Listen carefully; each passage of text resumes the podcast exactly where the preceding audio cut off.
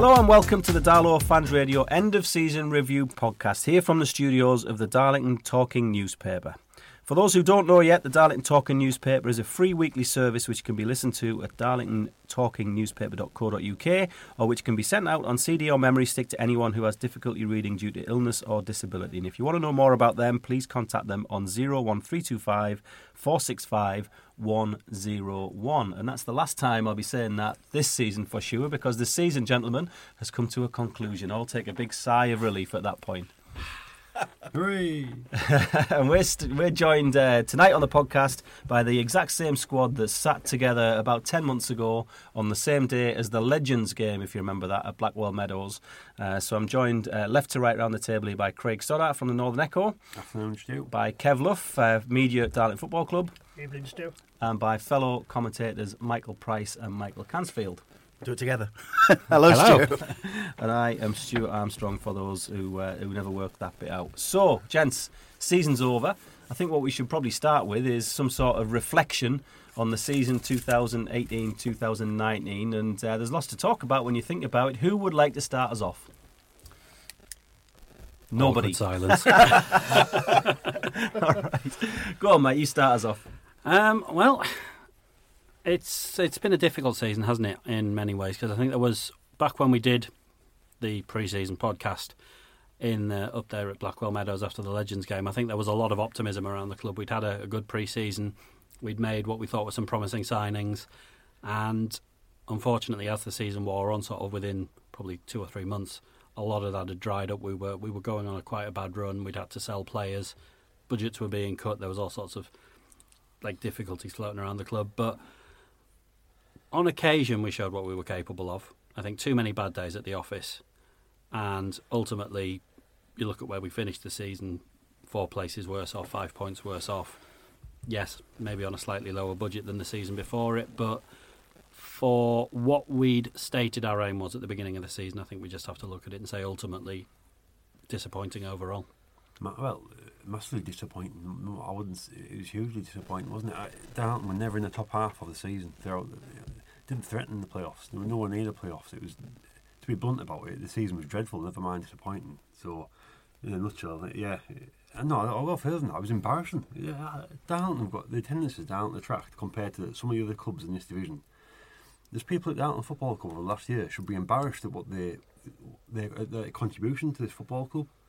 It goes on their C V, and they, and they should be they should be humiliated at what they've contributed. You know, they're accountable. Everyone involved in this club this season, anyone who played, everyone who con- picked a team, coached, they should be embarrassed at what they did this year. It was appalling. So yeah, it's, I'll, I'll, so it's not disappointing, Mike. It was absolutely embarrassing. Anyway, crack on. There you go. Not sitting on the fence there. No, Follow no, that. Speak, speak. So, so Mike Cansfield, haven't done your away game. Started yes. off pretty well, didn't it? Because you had Spennymoor away, two-two draw. Then you went to Brackley the next week. You must yes. have been thinking at that point, it's well, going to be great. We'll do your question time. I would take the contradictory point of view to Craig. I think we massively overinflated the players that they brought in. We thought we were going to be. Why did we think we were going to be winning it with a, with a whole load of new players who never met each other? That. You set this huge precedent up. They took a long time to bed in. They had, the pre-season didn't quite happen, and then surprise, surprise, there's a, there was a few gambles in the players he signed. It wasn't. It, it, it just never, never got going. It never got. Go- there was a few little. There was a little waves, little waves of bits where they're passing the ball around, but the expectation was just seemed to be through the roof. And I, I still think the boost the budget is good. It's a fantastic idea, but it does put us into a little bit of pay your club bit where your fans have the decision over who gets hired and fired, which is a dangerous precedent. If you look at what was the club that did it, um, Ebbsfleet. Ebbsfleet. It just, I don't know. It has so, a risks associated. So, so to be specific, then, so fair put, both different off different points of view, if you like. But when you say the expectation was too high, what was the expectation that you're referring to? Where, where, where do you think the expectation was that we fell short of? We thought we were going to be guaranteed playoffs. Which, if you think of, yeah, you're right with the attendances. But what are we attendance-wise? Are we top five attendances? Uh, eighth, I think. Eighth, right? So we're fifteenth. Is that a disaster or is that disappointing? And in terms of money, budget, how, what are we top ten budget-wise? Yeah, it'd be more than that. It'd be higher than that. So to be in the oh, playoffs well, is is above expectation of what we have, people coming in the door and money. You've got to take the context at the start of the season. You know, the start of the season, you you've got to be optimistic. Otherwise, what's the point? Oh, completely. You know, we, we, we've come off like a you know a good weekend away at Eindhoven.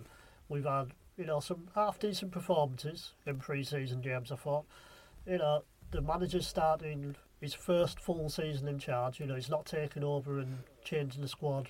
You know, however many months into the season, this is his first full season, his first full crack at the whip. How can you not be optimistic at the start of the season? I don't, I don't believe at the start of the season that you can have overinflated expectations. Yeah, added to that, that we finished the previous season really well as exactly. well. I think you can have it. It's, it's all right to be, because that's what the new seven-player format is. It's meant to mean that the, if you sat where we are now, you still had a chance up until... Well, that, well what you've just said there is you've said the, the yeah, top but... seven in the playoffs. Yeah, absolutely. But there's nothing wrong you know, with that. You, there's nothing know, wrong with that. We we should be some. We should have been somewhere near the playoffs. We, we should have been going. Yeah, absolutely, absolutely. We had, and you know, I, I agree with Craig. I think the season's been. It's not far off a disaster, to be honest with you, in my opinion. Disaster.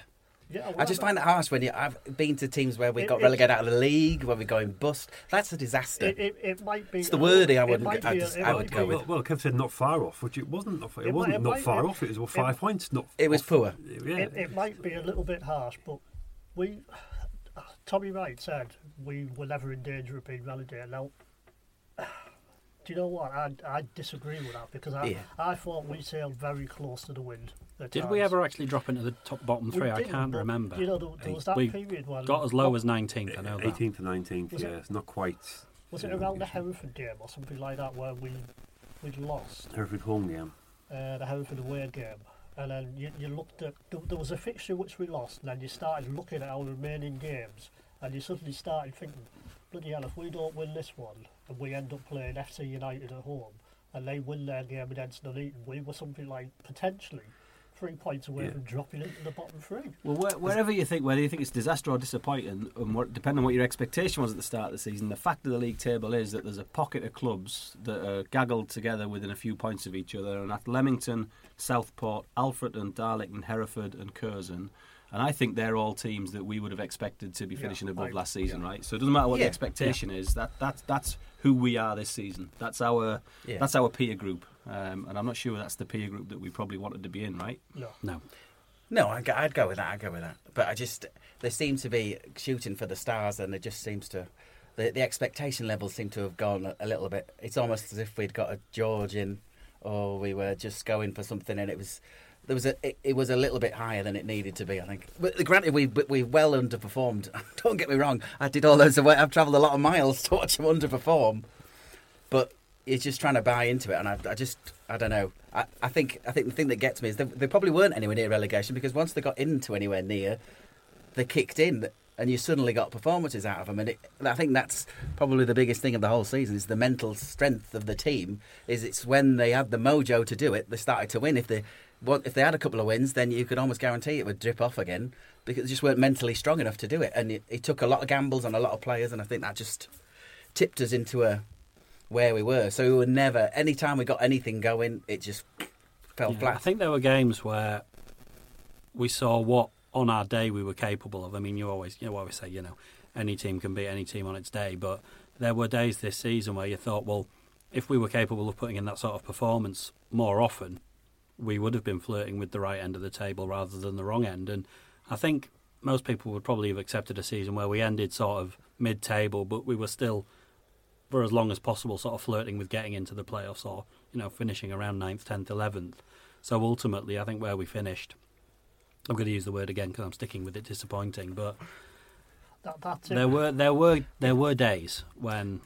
Yeah, well, as you say, you mentioned it in well, flashes, and I think Mike said it as well, there was flashes in games, and and that's why Tommy always thought we were one week away from a good run, because next week that flash will turn into a full ninety minutes, and we'll turn it round.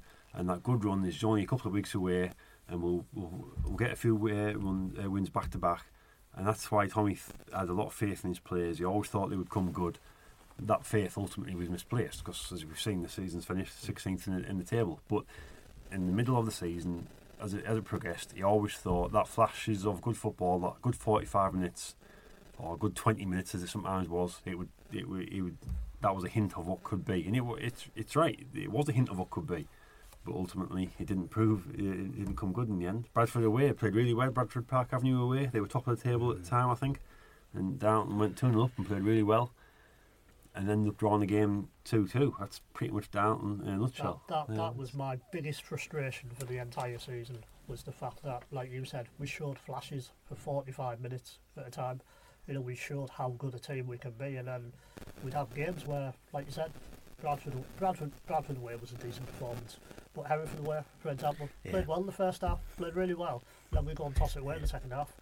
And you just, the entire season for me, having done virtually every single game, just became an exercise in real, real frustration. They were, they were, they were mentally weak. Um, I mean, it was often said down to a young team, they weren't that actually that young. There was, there was one or two kids in the team, but I think just generally there weren't enough characters, there weren't enough men in the squad. I'm not saying men, I know I, I get accused of harping back to the good old days here, but I'm talking the likes of Gary Brown, who, he was twenty-five when he joined the club, and he was, he was a man at that point. Darlington have got twenty-five-year-olds-ish now. Um, I won't name names, but they've got players in the squad now who hide when the going gets tough, and that's no good. Uh, it's four times a season down, led by two goals, I think it's four times, and then threw it away, it's four or five. I mean, once is too many. So, yeah, that, that's pretty much says it all. I think it's another stat for you.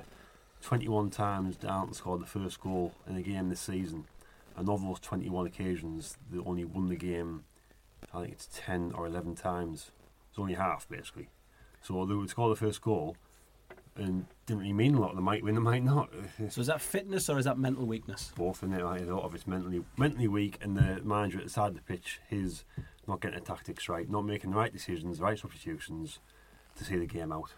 The Leamington game at the very end of the season was, I think, a very good reflection of the season as a whole. Decent performance, played some good football, scored a nice goal, finishing off a good move, but then, you know, we scored first and we didn't win. As Craig said, that happened a lot, and unpicked too easily at the back for their equaliser, and I think that ninety minutes basically summed up the whole season for me. But then you could say, if you throw in, change it around, put a twenty-goal striker in, Andrew Nelson, we could be, we would be in the top half. I don't think anybody would disagree with that, with the same team. Reece Styche. Or you kept Styche, yeah. Yeah, yeah. Like, or Simon Ainge had performed. If you'd have got that, yeah. that team, because it puts, when you haven't got somebody banging the goals in, suddenly you're looking at the rest of the team and they struggle. They're not the greatest team, but if you have somebody who's putting the ball in, yeah. I mean, the set pieces, we, we, did we score a set piece? For that, for that, that, that disappeared off the thing, so mm. all the easy goals just disappeared. Yeah. And you're right, it's the mental strength of them is just was questionable. That's yeah. the bit. I think Tommy gave him far too much respect. Gave him, he treated them like grown-ups, whereas you go to the old school of the one before, who was treating them like it was an army school. I just think if you... He treated them like grown-ups, let them have it, but they let him down time and time again because they could do it. That was the bit that was so frustrating. The, the, the, like you said, the, the short glimpses throughout the season, and that's what hacked me off towards the end of the season. Yeah. Really quite... I mean, I, I remember coming back from a few few away games, like Hereford, for example, keep mm. going on about that, and I think Geisley as well. You know, I, I came back mm. that, and coming back on the court, I must have had a, a face like something else on me, because I was that that annoyed and that hacked off with that with the performance. I was annoyed um, enough listening to those. I can't imagine what it was like watching them. Which, which oh, coach? On the team coach? Yeah, on the team coach. Did you give the players some stick? Did you? When you were getting no, on? I'm. You're rubbish. No, I'm. I'm but it. That that's it's, it felt so frustrating coming back from, you know, games like that, where you just think, why? why I'm just imagining Kevin well, in front exactly. of the coach going full John sitting on them now. No, to, to, to be honest, after games, um, it's not, it's not an observation. After games, some people like deal with defeats differently, don't they? Everyone, I, I, sold, I do sold. Oh, I never noticed, Kev. never noticed. Big surprise there. I think because everyone takes defeat or, or wins differently, don't they? We're all, we're all different approaches, and um, and I mean, to be honest, I, when you've got to work, you've got to have a bit of a different mindset to a degree. You've got to kind of switch on. But yeah, after any defeat, whether it's one nil or six nil, you'd think Darlington just lost fifteen nil with Kev, because Kev takes it badly. It's defeat, very badly. But I mean, Rob, I mean, Rob Purdy was a perfect, because he was with me on commentary on the Hereford game, and he was just flabbergasted. The two, talk, uh, as the classic expression of game of two halves, they were shocking in the first half, and then we just completely capitulated. Like, it, it just, it just beggars belief how they could do that. Well, that, that comes well, it's the mentality again, isn't it? That's, yeah, that's completely. Yeah. And it's the that two training sessions, and I know that's that that horrendous mistake he made during the season of saying about the people not turning up for training. I, I think that's a lot of what it is. You, you've got two training sessions a week. It, the geography, I know people keep going on about the geography. I'm not entirely convinced about the geography if you've got the right people. But I, I would, yeah, I, well, I have a different view, but we don't know the answer, do we? I suppose. No, no, absolutely. I, I think for for me, if you if you're driving six hours round trip to get up and down every week, that's six hours you could be stretching, you could be eating right, you could be making yourself a better player that you don't have the chance to do. So I'm not, I certainly wouldn't criticise the individuals. And if you look at people like Luke Trotman, I think he's had an outstanding season, mm. outstanding yeah. season. Jordan Nicholson as well. Jordan Nicholson, yeah. you know, yeah. many people's player of the year. Camp, Tom Elliott, person. I really Tom, like Tom yeah, Elliott to, to an extent as well. Maybe not. He got moved Trotman around has, a lot, but yes, another good season. But I can't think that those three guys wouldn't be better players if they had twelve hours a week extra to eat right, train right, stretch right, yeah. all, all that sort of thing. That's that's the one for me. I think the, the yeah. thing is, Craig Craig touched on it at times. We just seem to have a soft underbelly about us at times, and like you said, when the when the going got tough on occasions, we seem to just you know roll over and have our bellies ticked for tickled for lack of a better expression. I mean, the, the number of games I've, I've seen us play where we actually play quite well, and we'd go and let the opposition off the hook by not scoring when we were on top, and then immediately conceding to almost their first attack of the game. You know, um, like I say, I'm, I, I was as soon as we were more or less mathematically safe. I think it was F C United at home, was it? Well, yeah. we, we more or less made ourselves safe. I thought, I can't wait for the season to end now. I'm sick of the sight of it.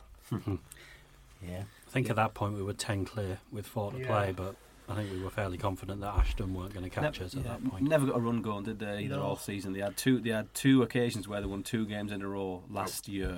They, they beat yeah. uh, F C United and Boston, and then uh, then they didn't win for the next seven. Yeah, I think our longest unbeaten run was six, wasn't it? And four of those were draws. Yeah, exactly. Which was that spell from the start of October, F C United through to the Hereford game, the two-two draw, which was another one that we threw away late when Hereford were bottom mm. of the table at that time.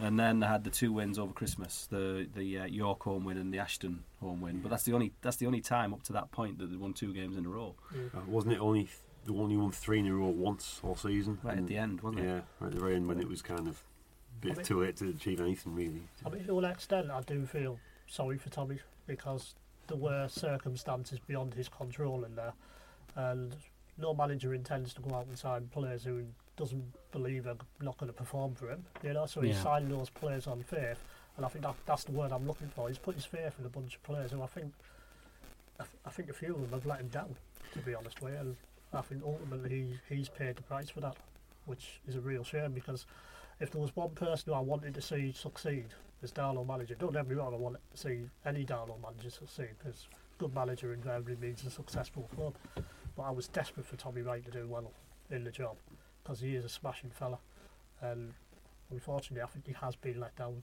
to an extent. Agree, agree. A nice yeah. segue into talking about that, I think, since you brought it up. Tommy Wright, I mean, he, he, as you say, he's a, a, a gentleman, and I can't think of anyone that I would have rather... Hang on a minute, I need to make sure I get that comes out right, otherwise it's going to sound the opposite. I can't think of anyone I would...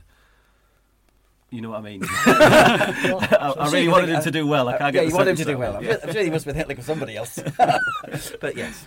Well, exactly. That's the bit I find odd, is that this is one guy who had the the the team, the, the, the crowd behind him, and yet the way they've turned on him in the season, I just it just seems if that's if that's somebody neutral who comes in, this is a guy who had a huge bank of support on his side at the beginning, and it's gone to they're all giving him so much grief. And you could see, because at the beginning of the season, he was very, very chatty, and he was such a breath of fresh air in the whole place. But you could see he was starting to get more tense as things were starting to come along. And it was just, a, I don't know, it just, I, when you think of it in terms of a, I don't know, if you'd have said it's a three-year project to get us out of this league, and yes, we might not, I just think it, he got these players in, and, and then they had the Hindhead-Chip, and everyone's going, yeah, we're going to do it, we're going to do it. But the reality was we lost. Some of the players, it wasn't his own choice. Some of the players wanted to go. Some players had to go.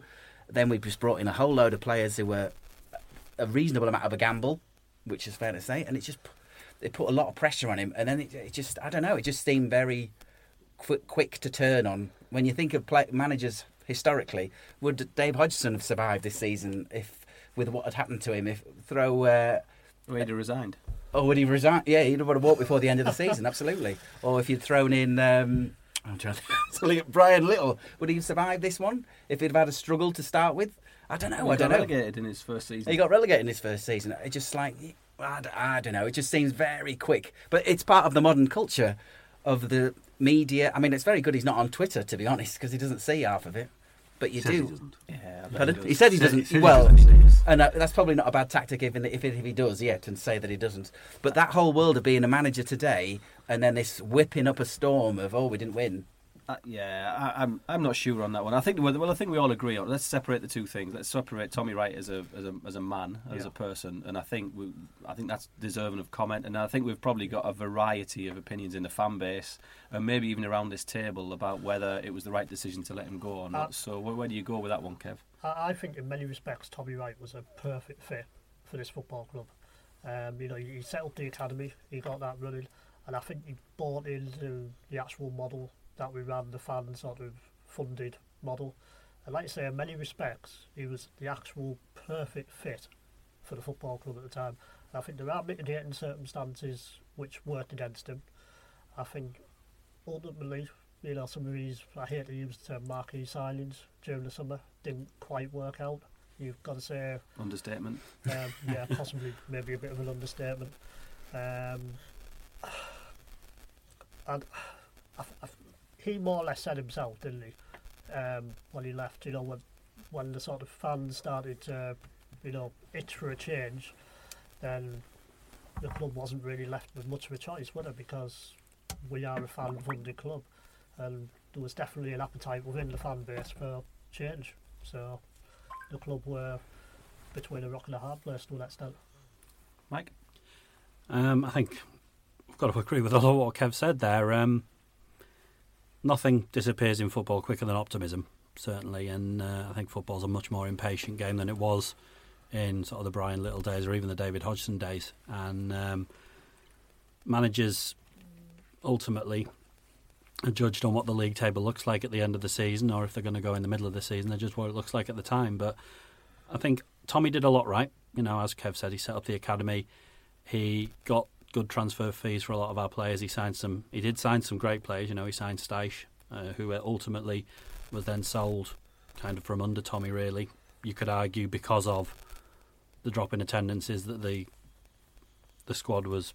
Uh, the performances the squad were pro- providing, um, and some of his signings haven't worked out. You know, you've got a you've signed a, a, a thirty, twenty, thirty goal season striker who then has to play at centre back because it's not working out up front for him. You sign a a, a big sort of midfielder who then has to play at centre back because it's not working out for him either. Yeah. Um, and just a couple of and, and some of his other signings that just didn't work out. You've got you know your Trotmans, your Nicholsons. That, that worked out brilliantly, but too many of his signings maybe weren't performing, weren't performing often enough. And uh, and at, you know at one point the squad was so thin, of course, we were putting academy lads on the bench. So um, he it was difficult circumstances for him to be working in, and um, that he couldn't deliver on the pre-season optimism was a shame. And ultimately, that is what did for him, I think. Um, had we sort of maybe said at the beginning of the season we're going to aim for mid-table. If we fall short, then so be it. We'll try again next season. That might have bought him a bit more time, or that might have bought him a bit more goodwill. But I think when we did the pre-season show, the lowest prediction I got from anyone when I went round the crowd during the Legends game was eighth, and we were still eight places worse off than that. So ultimately, that's what it was. I think brilliant guy, great to talk to, and everything. All the time in the world for him, but as a manager, and if you look at the league table, the right decision was made. Yeah, well, ultimately, in a nutshell, fans weren't going to uh, back the books of the budget, apparently, and also weren't going to buy season tickets. So no matter how good he did during the season, no matter where down finished in, in the table, ultimately it comes down to finances. Um, and if fans aren't backing the club financially, uh, as Tommy admitted himself, um, had to be had to be a change. So it's quite sad it came to that, but. Had to be that had to be that way, sadly. I mean, so we can discuss as much as we want all night about how good or bad a job he did as a manager. Ultimately, the fans made made the decision, and yeah. um, I think Tommy pretty almost reluctantly agrees with it, really. So who are we to kind of discuss whether it was the right decision or not? I think Tommy pretty much says it had to be done because it's what a lot of the fans wanted. I mean, I say a lot of the fans. I don't think any of us actually know for certain. What is it? Fifty percent? Is it sixty percent? You can't. But, uh, it's guesswork, isn't it? We don't but, really know how many.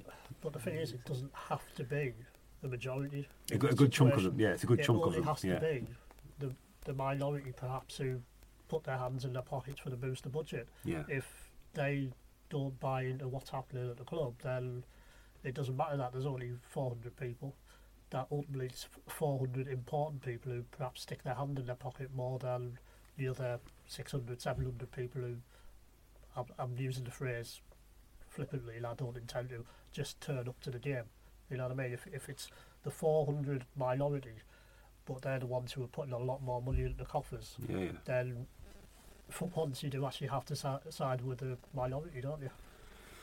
You do, you do. He, I miss him around. He's a great um, pleasure yeah, to work I'm, with. I went and said goodbye to him on, on that last Saturday. I think, by the way, I think the club did that really well. I know Tommy had yeah. a hand in the timing of that, but it felt maybe, for, for my conscience and better than anybody else, it was good that he got the chance to walk out with his head held high, which I think he did, and yeah. I think the res- reaction and response he got was really good as well. Um, you know, I think I think he's a, a, a good, really good guy. Um, one of the things, of course, that we haven't talked about yet that was another contributory factor to that depressing autumn we had, was the one thing everybody said at the start of the season is we need to have a cup run in some competition, yeah. didn't we? Everybody said that. I don't know Can't what we... talk about a cup run even, if you haven't had one. Exactly, exactly. Everybody said it, and yet again this season we did not win a cup tie of any of any significance. Well, even Do we need to have again. the argument about the Durham Challenge Cup again? Yeah. And not just that, we also had a cup... We, we were told the budget was based on us not having a cup run, and yet as soon as we get knocked out of the cup we lose our striker. I don't. I still don't understand the logic uh, of the maths of that. Don't think, in fairness, the club intent, did their finances on a cup run. I think what happened was the, the attendants were at a certain point in the lead up to that cup game. They weren't obviously matching what they expected, and then you've still got the opportunity to have a cup run and maybe replenish what wasn't there. As soon as that cup run, you know, the opportunity of a cup run disappeared and the cash with it, then you obviously had to act. So I don't think it was the club okay. sort of doing the finances based on a cup run.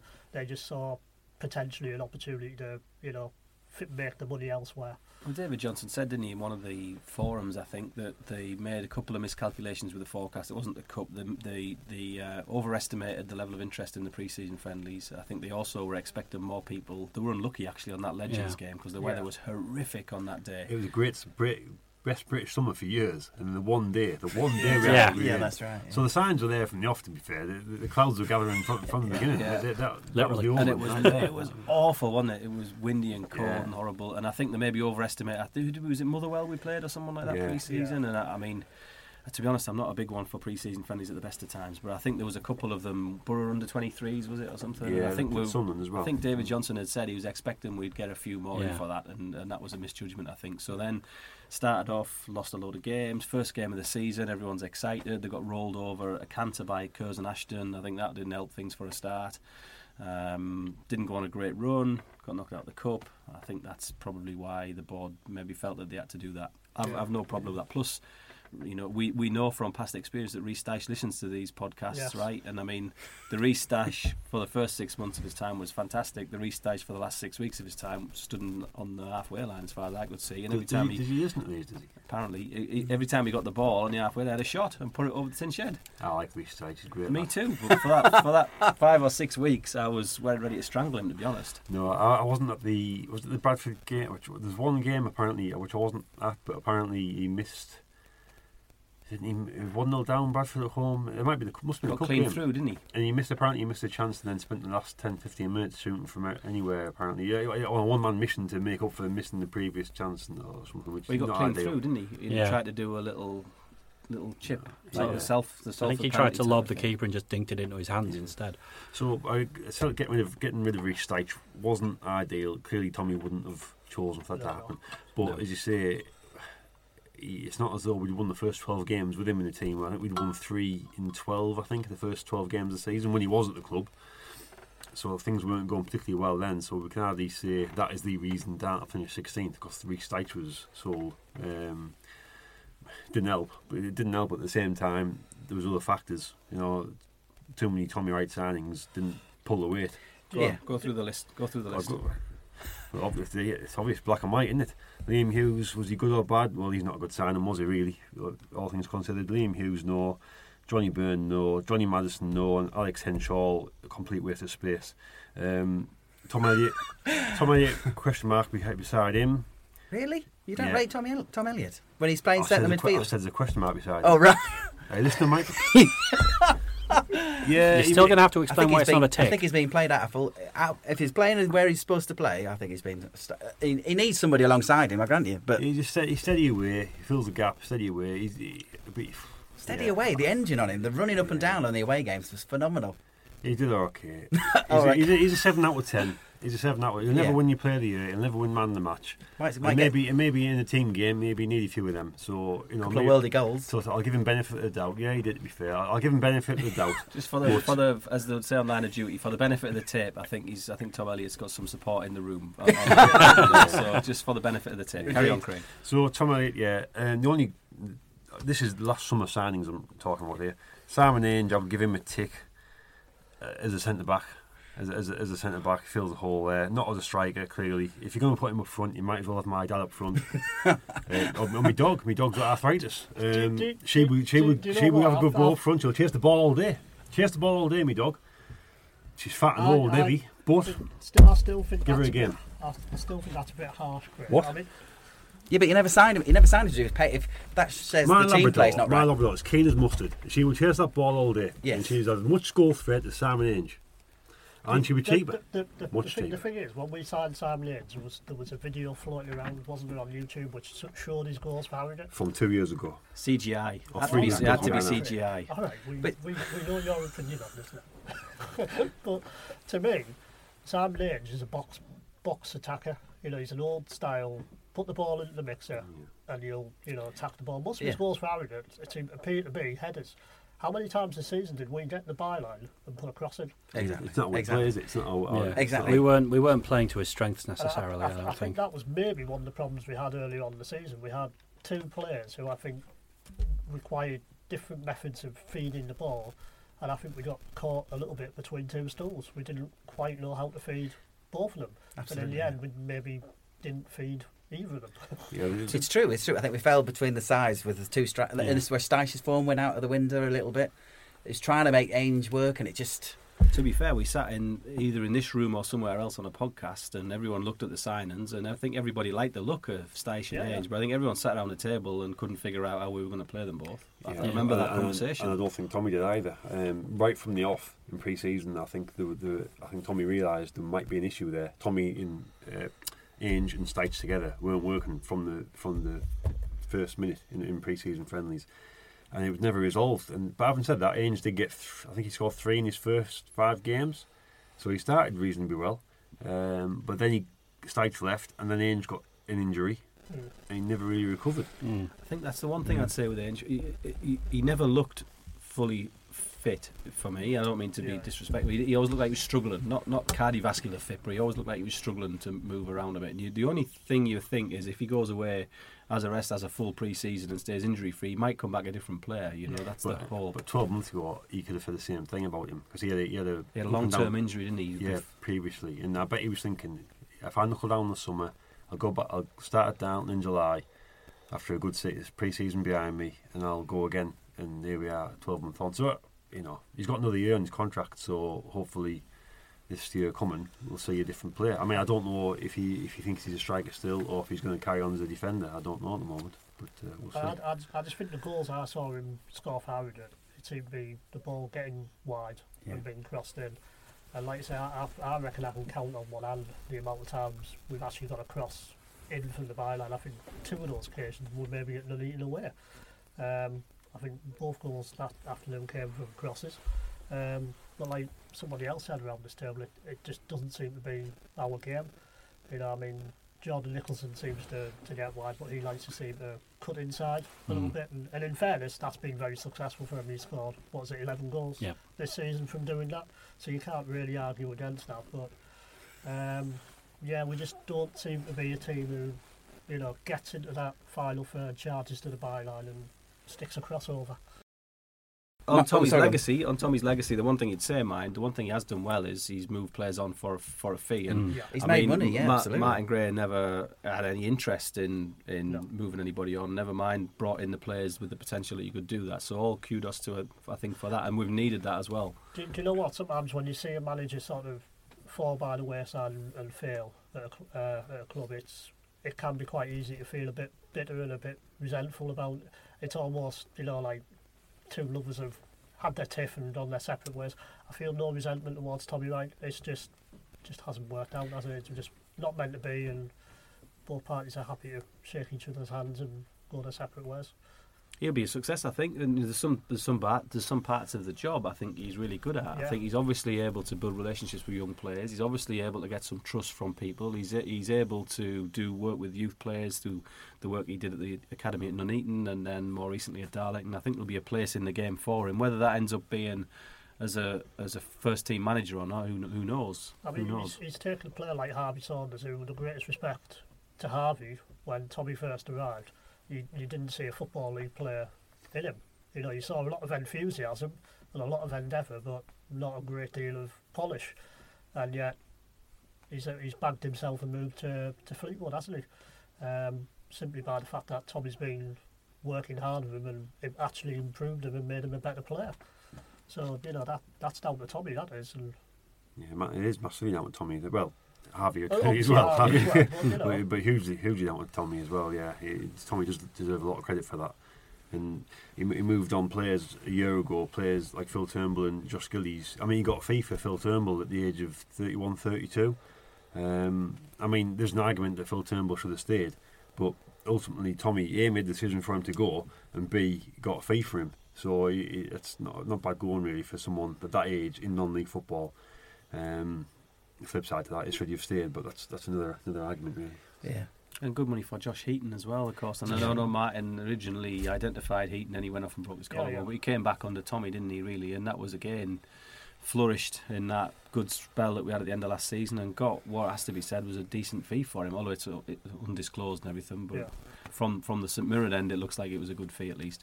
But but if it weren't for Tommy and it weren't for those transfer fees, we'd definitely have been, you know, in a really bad financial place. So, you know, from that point of view, he's he's done well. Only two teams did the double over Darlington this year.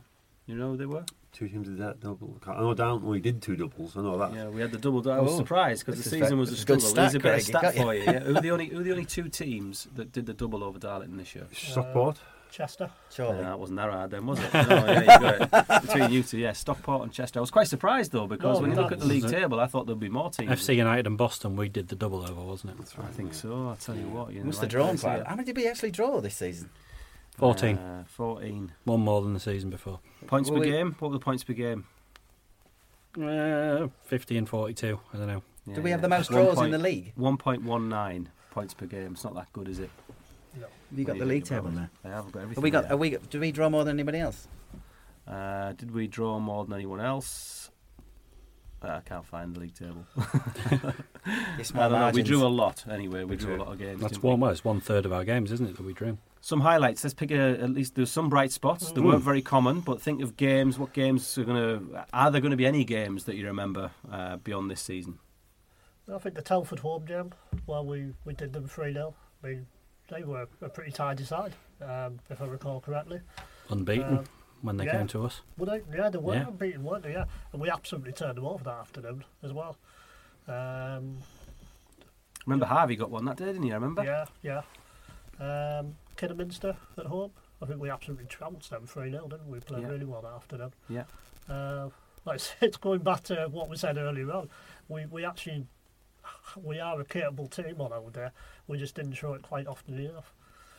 Spenny away was quite an entertaining game, even though it was only two all draw. Then straight afterwards, Brackley, when we beat them four two, there was definitely. And then that, was that there was Blythe. That was that little run where we drew but won, and then we got hammered by yeah, Kidderminster. Those, those were the games where we were sort of competing really well, but certainly with the Blythe and Spennymoor games, we probably didn't get what we might have deserved yeah, from yeah. them. And yeah. Again, that's kind of a microcosm of our season, isn't it? Sometimes we put the effort in and not get anything. And Southport away, that's one you did with me, wasn't it, uh, Stu? That was absolutely nothing to write home about. Well, I remember Johnny Madison saving a penalty in that game, but the thing I remember, oh, yeah. the thing I remember about that was, um, you know, Johnny Byrne, he just gave up on the day. I never seen it. We kept a clean sheet as well. That's the irony. I think so Madison, feels, that was probably bad. Madison's best performance. He did have a shocker there, wasn't it? The last fifteen minutes he was walking around as if he'd rather be anywhere else. What was he? Really, what, really what injured or what was he? Just... No, I think he was just having a bad day. Yeah. Was that was that Liam Hughes' first game at centre yeah, half? Yeah, it was. It was. I, I seem to remember he had an absolute storm of the game that game. And he knocked three sixty-yard passes on a sixpence in mm. about five minutes in the first half. And it was like, whoa, yeah. where'd this come from? He has genuine abilities, doesn't he? Hughes with the ball at his yeah. feet. Can't run, but he can kick a ball, uh, which is, you know, I just wish he, uh, if he was in fitter condition, he might have been an asset. But obviously, has he played for Gainsbury yet? Do you know? I think so. He has actually made a. I think he did. Yeah. We've got to mention Darlow at York, home to York. Home to York. Absolutely. We righted the wrong of Boxing Day look past or whatever it was. And uh, and I think that reminds you of Andy Nelson as well, that little... Uh, yeah. I, mm. I saw hardly any of him because I was away over Christmas, but the uh, the goals that he scored turned us into one of these teams that huffed and puffed but didn't win anything, all of a sudden into a team that won a few games yeah. that ended up being really important. Yeah, that was the first evidence for me, I think, that for all we've spoken about Tommy just, just now, that he can pick out a signing, a loan signing as well, because he's signed a lot of good players in the last few months of the season, kind of when his hand was forced almost because of, you know, obviously I think the season probably hit rock bottom against Nuneaton at home and we went into the loan market and he did some pretty good business there. See, when, when, when we signed Nelson, I thought he quickly improved um, Saunders, Saunders yeah. alongside him. I thought he looked a, a more confident player when he was playing alongside Nelson. Um, that Charlie away game. That was that his first. Or was that his second game? Ch- Charlie away. He was amazing. The touch. Ch- yeah, Charlie away. He, there was two goals he scored at Charlie, delicate, and he, he, he made an absolute joke out with our keeper uh, with two brilliant finishes. Keeper or keepers? I know, there's a, there's a, yes, oh really? Right, he yes. scored against both goalkeepers back that's game. Right. Yes. Oh it. Right. A bit of trivia for you there. You can go home, tell your wives that. There was a punctuation thing he was running about. Right. Yes. But he yeah. was, uh, yeah, and you're right. And Saunders came on a bundle when yeah. he was, uh, and it just shows you you have a striker, and then suddenly the other bits that aren't misf- misfiring can mm. suddenly start to click. If you've not got that up there, it p- makes it so much more difficult for everybody else. So moving on then, um, thinking I'm about candidates. Oh, sorry, we're not moving on yet. We're not moving on until we address the fact Andrew Nelson scored one of the goals of the season. Yet his contender isn't in the goal of the season competition. Kevin Luff, Kevin Luff, explain yourself. Neither's Ben Jackson, the left back. I, I do notice on this topic, there's usually a committee that not that decides the shortlist. I don't, I don't remember being invited to it this year, which Me maybe too. is Me linked too. to the you know it's, the controversy. It's pointless, pointless having a committee, pointless having an award when we all know who's going to win the goal of the season anyway. It's going to be Andrew Nelson against Ashton. No, it's going to be Well, Sorry, by the time can we can we post him like an honourable mention up to Dundee or something? Yeah. By the time most people listen to this, it'll be out anyway. But for the good of the order, then, who who do you think will win goal of the season? Tomo. Yeah, Tomo is the is got the best goal. But if you Ashton should have been sorry, Nelson should have been in for a goal. The Ashton should have been in. The, Elliot, Elliot got a couple of good ones as well. Yeah. Mike, who's, who's your vote, Mike? Uh, for I've gone for Thompson personally, and I would have. I think there's there's a couple of other goals in there. I think Nicholson's against is it Altrincham? Bradford Park Avenue, Altrincham, yeah, he's both. Yeah, he's, well, he's yeah, and them. I think is it Tom Elliott against Hereford? I would have no complaint seeing either of those win it. But I've I've got to agree with Craig. I do think uh, Nelson versus Ashton should have been on the shortlist, even if he's not here to pick it up. Yeah, Mike he can, Cansfield. He can video link. It's twenty nineteen. Mike Cansfield, Tom Elliott, secretary of the uh, the, the Tom Elliott fan club, punch in the air. I just uh, I just love the engine on him. He just can run and run and run. But he, he can't go far from Thompson's goal because there's there's nobody else in the league who can do that. That is a special talent. As much as he may frustrate, yeah. Although I although we, we can talk about him in another bit, but he can he can frustrate the life out of me. But this season, I think he's stood up to be a proper full-rounded team player, Stephen Thompson, as well as scoring goals and scoring absolute world-class goal, which he did, which is going to win almost certainly. Yeah, it'd be a big surprise if it doesn't, but you never know. But you said that we will talk about Stephen Thompson in a minute, and I think you said that because you think we're going to do player of the season next, right? So is that it? So, well, my predicting. Is that, is that your? Is that, would that be your vote for player of the season? Well, surprisingly enough, man, to stay on theme. I think, well, if he's not the player of the year, he's got to be young player of the year, it's Tom Elliott. He got... He oh, got Tom Elliott, I think. There's somebody... no, not Thompson. Well, he's rolled back for years. I mean, he's played... He's actually played number nine role, which is... And he's played it as a proper number nine, Thompson. So I, I rate him... He's, he's no doubt he's come like, he's grown as a as an all round player this season, I think. But Elliott, although he's been made to play around in different positions, I, I like him a lot. I think he's got he's got a huge energy on him. He scored a couple of worldies. He's he just he's he's not a leader of men. He's not Brian Robson, but he might be Neil Webb, who can link up and play the ball around and actually make you a better team. He's smiling. It's one, one for the kids, isn't it? Reference for the kids there. Few people, I've been watching too much B T Sport. Off to Wikipedia right now. We'll, we'll put some links on the webpage for anyone just under forty. Yeah, just to explain the background. Or a, or a, a Gary Gill wouldn't be good on his own. He would need to. He needs somebody alongside him. And I, th- I I rate him quite highly, yeah. So I would go for Elliott. So Tom Elliott's your player of the season nomination, yeah? Fine young answer. Player and uh, we've played, like, yeah, go on. Okay, fair enough. Michael Price. I, um, again, I'd have no complaints about Tomo winning it, but personally I'm going with Terry Galbraith. Okay, um, yeah. Good. I think he's been very dependable, you know, the squad's chopped and changed around him. He's had a lot of different partners up there at centre-back. He's, you know, Ainge, Byrne, Hughes, and... solid performances all season long. I can't really think of him having too many bad days at the office, even when the rest of the team have been. Obviously, he's had the captain's armband a lot this season as well. Been with us for a long time. Never lets us down. And for me, I think it's about time that that was marked in some official fashion. So, yeah. Vote Galbraith. Very good. Michael, Kev? Um, I'm still yet to vote, actually. I, I can't make my mind up. I think there's maybe four contenders I'm, I'm thinking of. Terry Galbraith will definitely be high on the list. I think Tomo will be one. Uh, I think Luke Trotman might be in there as well. Oh, yeah. Um, and I think maybe Jordan Nicholson has an outside chance of being, you know, maybe making me not. I'm, I'm not entirely sure, but I'm, I am leaning towards Terry Galbraith for all the reasons Michael said. Yeah, I've actually written honourable mentions for Nicholson, Thompson and Trotman yeah. as well on my on my notes. So. Very good, very good. So uh, so Galbraith, you think... It, it, it would be nice, actually, if Galbraith did win player of the season, because I don't think he's won it yet, has he, in all the years he's been here? And it, it is actually quite nice to see a long-serving player like, like a Terry Galbraith pick up an award, you know. As much as I wouldn't have a, a problem with Tom Elliott getting it, I think he's won it, what, two or three times? Three. Mohamed, has he yeah, won it three times? Three, yeah. It would be nice for somebody else to have a, a bit of limelight, and I'm sure Tom would. I mean, you know. this this really should be Terry's year. I mean, as I say, Tom's won it three times. This is a season where there isn't an outstanding candidate, if we're honest. No one stands out as being the best player. We're discussing it all here, and yeah, there's merit behind the three or four different candidates, Trotman, Nicholson, Thompson. Uh, I would give it a...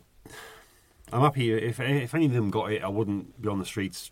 I, you know, I it's not going to be a spring uprising. You'll yeah, be protesting. There will be no riots, but yeah, I'll give it to Tez and actually it's, give it give it to him, and he can have a, the trophy for a year because uh, he's not had it before, and you know. It's not a charity, you know. I mean, the one thing I would say with Terry, a fantastic player as he is, but his free kicks have not been spectacular this year. It's our set pieces which he's been a large part of, but as a defender, I think he's been solid as a rock, absolutely brilliant. Hasn't had a lot to aim for, has But the set pieces not been... It's like Hobbiton no. sometimes when we've gone up for set pieces. We've still got some... We've still got I think, although he's been out a bit, but... I think that's something I've seen pointed out on social media, is that he's one of the, the tall guys you would want on the end of the set yes, pieces, absolutely. And he's out there taking them. And the only other sort of aerial threat that we might have is Ainge, and we've spoken plenty about him already, really. But those are the kind of balls he should be feeding off, and he still ended the season with four, so... Well, I, I have voted on uh, on the official website link, and I voted for Luke Trotman, actually. So I I, yeah. I debated about it. I had a few. Uh, for me, Galbraith, Thompson and Trotman were my three, my top three, and I struggled to pick. Like you said, Craig, there wasn't anyone this year. You know, normally by the time you get to March, I've already decided yeah. who I'm going to vote for, but I had to wrestle with the different performances, and I went on in terms of... The, the reason I did it is I've really enjoyed watching him this year, because at times when we've been struggling... You know, he puts his head down, he bombs on, he has a go, he doesn't... Sometimes that means he gets caught upfield a little bit, but you know what? It's non-league football. I'd rather see someone go and have a crack at it and try and entertain us than than be too cautious. He, he, he, do, he certainly doesn't hide, does he? Does Trump? Doesn't hide, every week, does his best. Yeah. Stepped in a couple of times at centre-back or the, the right-hand the right-hand defender in the back three, and done a, actually a better job than I expected. He's, yeah. he's had some, some real promise there. And we did Saturday, didn't we? And for a while, I think they went three at the back, yeah. and he was playing centre-back, and you still found him up at the other byline yeah. trying to put crosses in. So. And even when it was back at Harrend, he was getting his head on things, he was getting in the way, you know. He just, com- he just combines well with Thompson, doesn't he? Down yeah, right, right, exactly. So I was just going to say, if you're going to have a, the best uh, sports personality, we have two of them.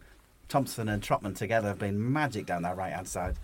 Linked up beautifully. So many links and pla- passes without even knowing the other one, where we're not even looking. The two of them together have been absolute gold down and the He's right. played well enough to get himself an England C call-up as well, which... Can't go unmentioned. Yeah, I hope he's here next year. I know he signed an option for next yeah, year, but whether that I, transpires into him being here next year or not, it's a different thing, isn't it? I, I do wonder if there's a, you know, in the future whether he's more a, a right-sided winger, as a, you know, maybe unburden him of some of the defensive duty. Whether we get a bit more from him, I, I don't know. But obviously that means you'd lose that sort of combination with uh, Tommell and Trotman. Yeah. Uh, so there's that to consider as well. But I do wonder if maybe longer term he's. Future he might be unburdened with defensive duties and sent more just to focus on his atta- you know attacking down the right hand side. Very true, very true. Um, so that that in a in a with a bow on it a little bit is the sort of season review from last season. But the main event in this podcast, which we'll try, I think we should get to now, is the predictions that each of us made sitting in the boardroom at Blackwell Meadows. Till whatever time at night. Till whatever was. time of night it was, all for the good listeners of Darlow Fans Radio. Last five got, people out of the ground that day, weren't we? We've got five envelopes here, which I think we should just distribute one to each of us, actually, and then we can read what somebody else at random's put in for oh, our that's... predictions. And this is so long ago now, I don't think any of us can actually remember what we predicted, no. to be I, honest. I know, I know whatever I wrote is wrong. I, I well, that, that's the spirit, Kev. That's the spirit. It's going to be good. There you go. So let's Whoa. go. Let's go. F- first of all, who's, who's envelope? Whose envelope you got, Mike Price? I have got Mister Stoddart.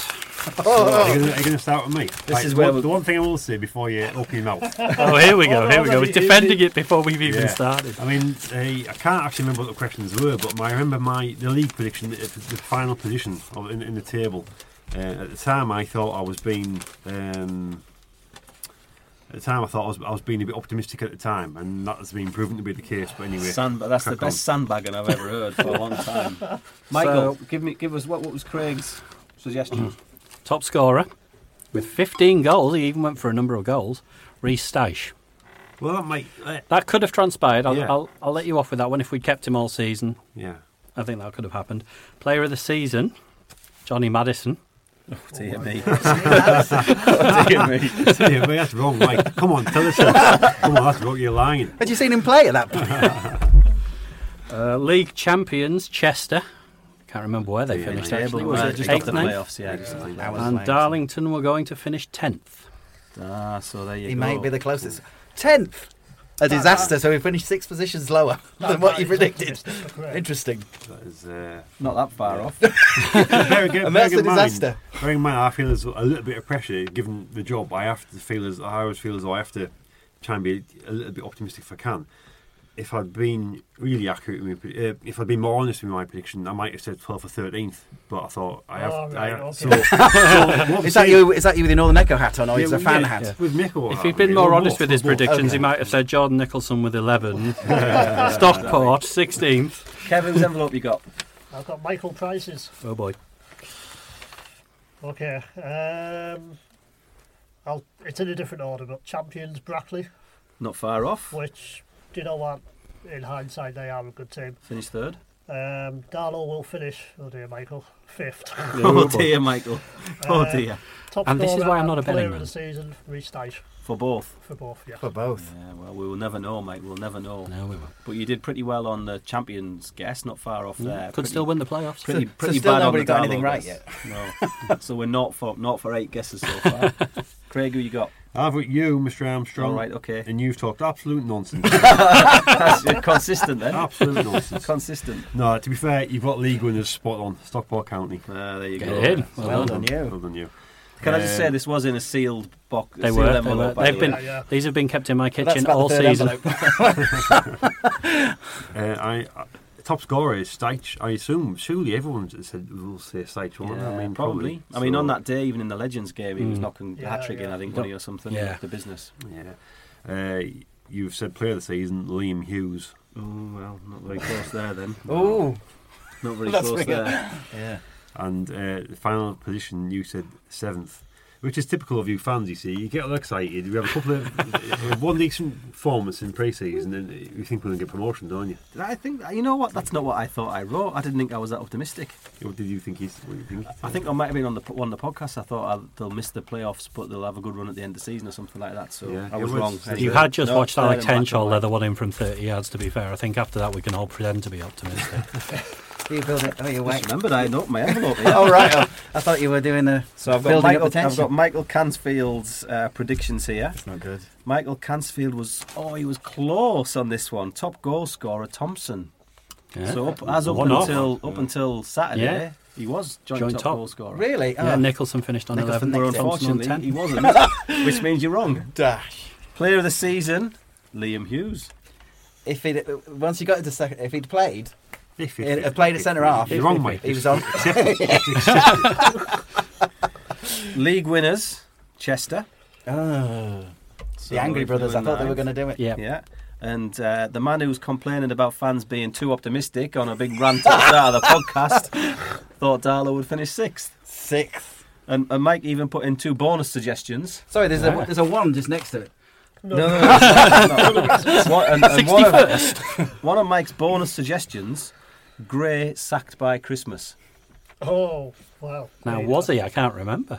I and he was, was wasn't he? Was. He was. I think third, third, third, third or fourth October. game, yeah. yeah. Third We're not counting. Well, they didn't fully come through, did it? No, but he also said he'd be Pooley manager by February. So. Well, the Pooley manager got sacked before February, but it, by that point it just didn't look like Gray was ever going to get it, but yeah. He did, he did. All right, well, have you got? You, so you must have. Of course he was sacked by Christmas. That? I've got uh, our cameraman extraordinaire, video man. This is all wrong, lad. So it's uh, it's a, it's a top goal, goal scorer Styche, uh, player of the season Stephen Thompson, which you might well be could very well be likely. Might well be. I, I like your comment to Mike Price about positioning the finishing finishing fifth. You are the same. You, you both predicted well. fifth, and you went for the for the London well Southern boys Brackley to win the champions. To yeah. be champions. So you guys were almost identical then, weren't you? Brackley fifth, Styche. What's the chances of that? He copied me, just so we're clear. I, I actually thought I put Chester down, to be honest with you. Yeah. Oh, well, Bradley, that's fair enough. Well, there you go. Well, I think the one thing that proves to all of the listeners, if anyone is still listening by this point in the podcast, is we that your commentary and media team know about as little as I you think with the final did. Total of one in twenty, they've all just switched off. Yeah. Probably, probably. We should just think before we uh, before we wrap this one up. We should have a little look forward. I think not that we're going to get into predictions or something, but there's a couple of things going on right at the moment. One of which is back in the middle of the boost the budget piece, which seems to have made a good start. And I think I just think we should perhaps comment on whilst we've focused on the the stuff on the pitch this season. There's actually been really quite a lot of good stuff off the pitch, I think. And if yep. you look at the the sort of infrastructure around the club now, it feels to me, I don't know about you guys, it feels to me like we've made some steps forward in, in that place. Yeah, we've got an academy now. Um, it feels like we're a lot more financially stable, I think. There's none of the, uh, you know, obviously we're still going to have a boost of budget to give to give whoever comes in next uh, a bit of a kickstart, but it the whole... Certainly on the pitch things didn't feel as good last season, but off the pitch it could it felt like things were improving. We were getting our finances in order. We're a lot more stable now in that regard than we were a year ago, um, partially from transfer fees and things like that and having to reduce the budget for, for one reason or another. But um, certainly I think off the pitch we've made some great strides this season. We just need to try and replicate that on the pitch next time. Absolutely that way around. Any thoughts? Do you, do you know what? As much as we've had a wins tonight about various different bits, obviously we're, we're looking around for a new manager at the moment, and I still think we're an attractive proposition. I really do. Um, I still think there'll be somebody out, or you know, a fair few people out there who'll look at us and think, do you know what? I fancy a crack at that. I, I really yep. do think we're still an attractive proposition. So, mm-hmm. I'm uh, I'm quite optimistic looking. I mean, you've got to be optimistic, haven't you? At the sort of yeah. stage of the, the season, you've got to look forward with positivity. A relative level of opportunity, but yes, I should we should give a mention for Dave Collins, who's finishing his year as D F A. What's it, what was his title? Slow, Support whatever it was. Liaison officer. Yeah. It's a terrible yeah. abbreviation, but a fantastic amount of work that man's done, doing the cleaning up of uh, changing rooms and the terraces. Aaron Wilson as well on a Saturday after, after the game. Yeah. I mean, the pair of them both. Um, there was there was a list of uh, thank yous in the programme last Saturday. Hunk, the final game of the season. Various people were given a pat on the back. And for some reason, David and Alan were, were missed out. Um, they're, they're at Blackwell Meadows at home games till about seven, eight o'clock after after the matches. Absolutely, yeah. Um, doing all sorts there, and I'm sure they would appreciate. Well, if David's stepping down, I don't know if he'll carry on with, with the cleaning. I don't know, but I'm sure they could. They would. They would appreciate some help um, uh, next season, because uh, do. It's a great yeah. effort that they do there, and they save ultimately saving the club money. Because if if it wasn't them, a cleaning company would have to come in, and obviously it costs them money. So. Well, exactly. It's not the uh, glamorous jobs that we all obviously get to do, having to clean up. And, and the other one we should thank is uh, not because you can't do it, your mum and the wonderful fifty-fifty lot. How much money did they raise? There's a big team of them. Incredible. I mean, yeah. My mum's like the tank commander at the front, isn't she? With Margaret, like, shooting everyone down. But there's a you know Glenn, Mary, John, Bowes as well involved with that, and other people as well. So Andrew, it's a big team Matthews. effort. Andrew as well does them awesome. on the, the programme. I think it was sixteen and a half thousand pounds or something like that. Yeah. Remarkable. When, when, when you look at the relative. You know, comparing to attendances, it's phenomenal it how much money comes out of fifty. Seven hundred and ninety-five pound on Saturday. I mean, so what's that like? One thousand six hundred tickets on a crowd of eleven, eleven hundred is it's phenomenal stuff. And then all the staff at Quaker Retail again, yeah. like a load of work goes into that to to make sure people can get tickets and shirts and equipment and things like that as well. And then the lottery again did well this year. Yep. Uh, Ian Roberts, Darlow Goal, um, sponsor a goal, is it or, or something? Yes, I think um, that's yeah, Darlow sponsor a goal. Sponsor a goal. Yeah. Darlow Goals is the Twitter yeah, handle, I think. It, yeah. That's been an, another big success this year, and they've broadened the range of things that you can lose your money on. And the new Darlow Hotel, John Woolnought's. Uh... yeah, John's John's opened his B and B, Faulty Towers, all uh, in, you know. Providing how much pasta he had it in kilograms, how much pasta he produced, and the stats. He suddenly he's got that the, the uh, G P S fest, the G P S, yeah. and suddenly we're getting loads of information. Yeah, and, and another good thing I think for this year, um, we've actually got some stability around the place at the moment as well. And if we think about six years since we've been back, we've had this, we've had the same C E O, David Johnson, still doing a great job, consistently and stable for a little while. Long may that continue. Chris Stockdale's been in now, I think, leading the supporters group board for a year or over a year. Yeah. I think over a year now as well, and. Um, you know, there's there's an inevitable stress, I imagine, comes with all of those positions as well. So to have some stability in those roles is, is magnificent, I think. Sands is in Absolutely. good stead. Like you said, there's, there is a little bit of stability around the place. Um, feels a bit more organised, I think is maybe the word I'm looking for. Feels a bit more like a, a professional setup, doesn't it, really, these days at the moment. Scary thought, but yes. Um, And a shout out to the Whitby game that you put on. That was that was a good little. Uh, anybody who's not watched that, that's a, a stroll down memory lane. YouTube there somewhere. But the, the other thing as well is when you go out in Blackwell, um, Blackwell Meadows now and you look around the place, it actually feels a bit more like a football ground. I know some people have got their issues with the place, and fair enough. But you know, when you look at the the advertising boards around the place, you know, twelve months ago we didn't have anywhere near that number, did we? And it just it helps make it look like an actual football ground. Yeah, we've been able to make the investment in, in the and club the in, in taking Craig on into that role, and he's been busy uh, doing all sorts of uh, pursuing all sorts of avenues there. But that's that's one of those things that we sort of needed to speculate to accumulate, didn't we? And, and take the plunge, and and uh, it's been it's really helped, hasn't it? And we get to see, I mean, we're doing the shirts, aren't we? I did buy something that was the shirts. Is that actually happening? Well, Getting the, our names, the names on the shirts. On the shirts yeah. Yeah, yeah, yeah. Oh, that should be. Look forward to seeing up for that pre-order, when it comes I think they're up for pre-order now, aren't they? Yes.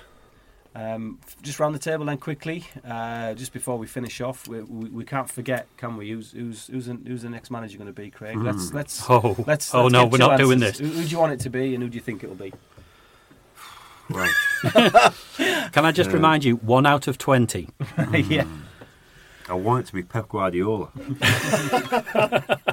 I also want to win the lottery on Saturday. I also, I also want that. But um, Jesus, I, I mean, Jesus, that would be a good shout. It'd be a good shout. Well, it is Easter, or it was just Easter. He is, uh, he is around. I think it's a bit early to be making that kind of prediction because you know you're taking this too seriously, Craig. To be honest, yeah. it's a bit. Uh, give us a name.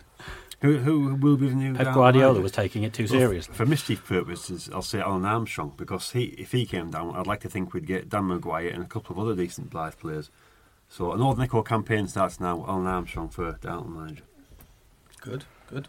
Well, there you go, there you go. See if it's uh, a successful Northern Echo campaign.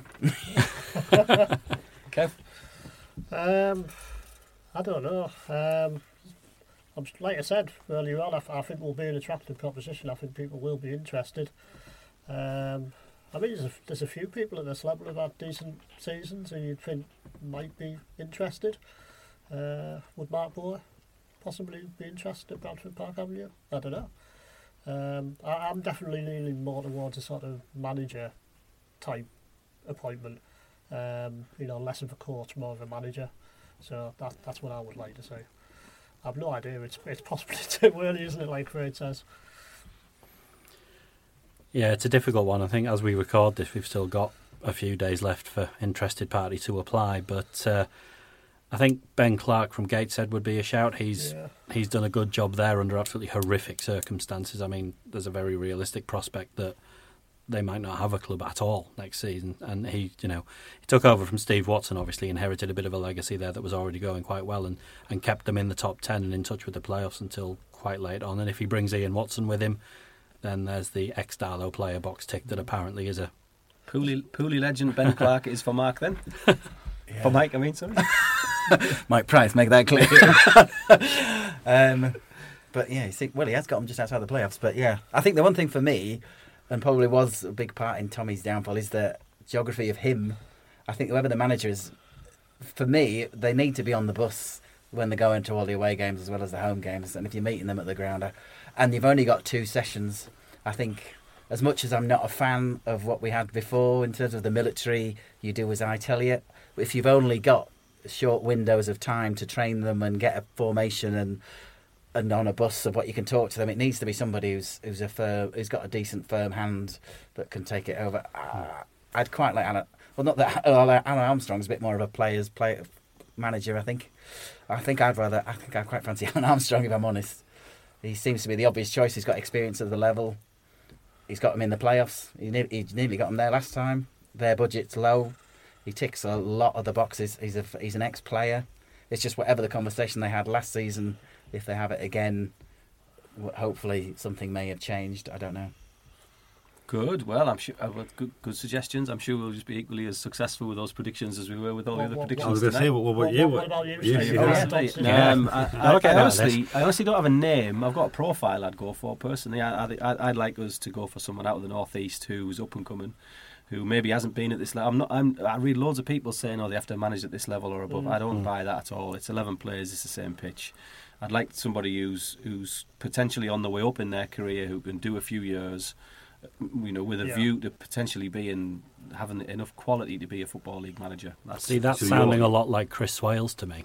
Yeah, that's the name I, I was I don't going know to enough mention. About Chris Swales, to be honest. Or there's the other guy. Yeah, um, it sounds to me like you're throwing your weight behind David McGurk. That's what it sounds like. To me. No, no, no, not, I'm not. Honestly, I don't know enough about any of them. I don't know enough about McGurk or Swales. Who's Chris or, Swales? Uh, Dunstan. Dunstan. And just the won guy, the Northern League. Who's the other guy? Paul Thirlwell, is it? There's another name that's getting Town, bandied, yeah. banded about. You know, there's, Town. there's a few, and I honestly don't know enough about them. So Who, who's alongside McGurk these days? Is Darren it? Kelly. Well, McGurk's number two. That's to, it. Uh, Thank you. Yes. Uh, Darren Kelly at Hyde. Yeah.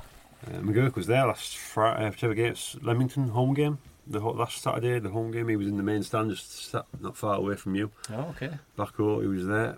Um, he was also there the Good Friday game, was it?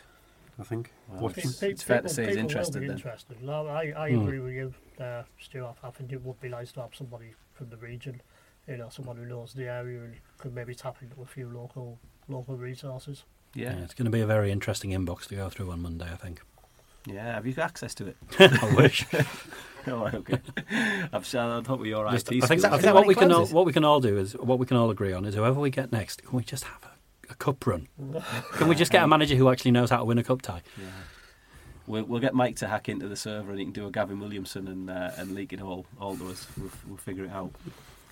Yeah. What would it take to win a F A Cup game? Not I'm not even sure Gavin Williamson could hack into the answers for that. Yeah, true, true. Good. Well, gentlemen, thanks on on behalf of me for making this such a uh, a pleasurable experience through the season. We hope that everyone at home has enjoyed listening to them.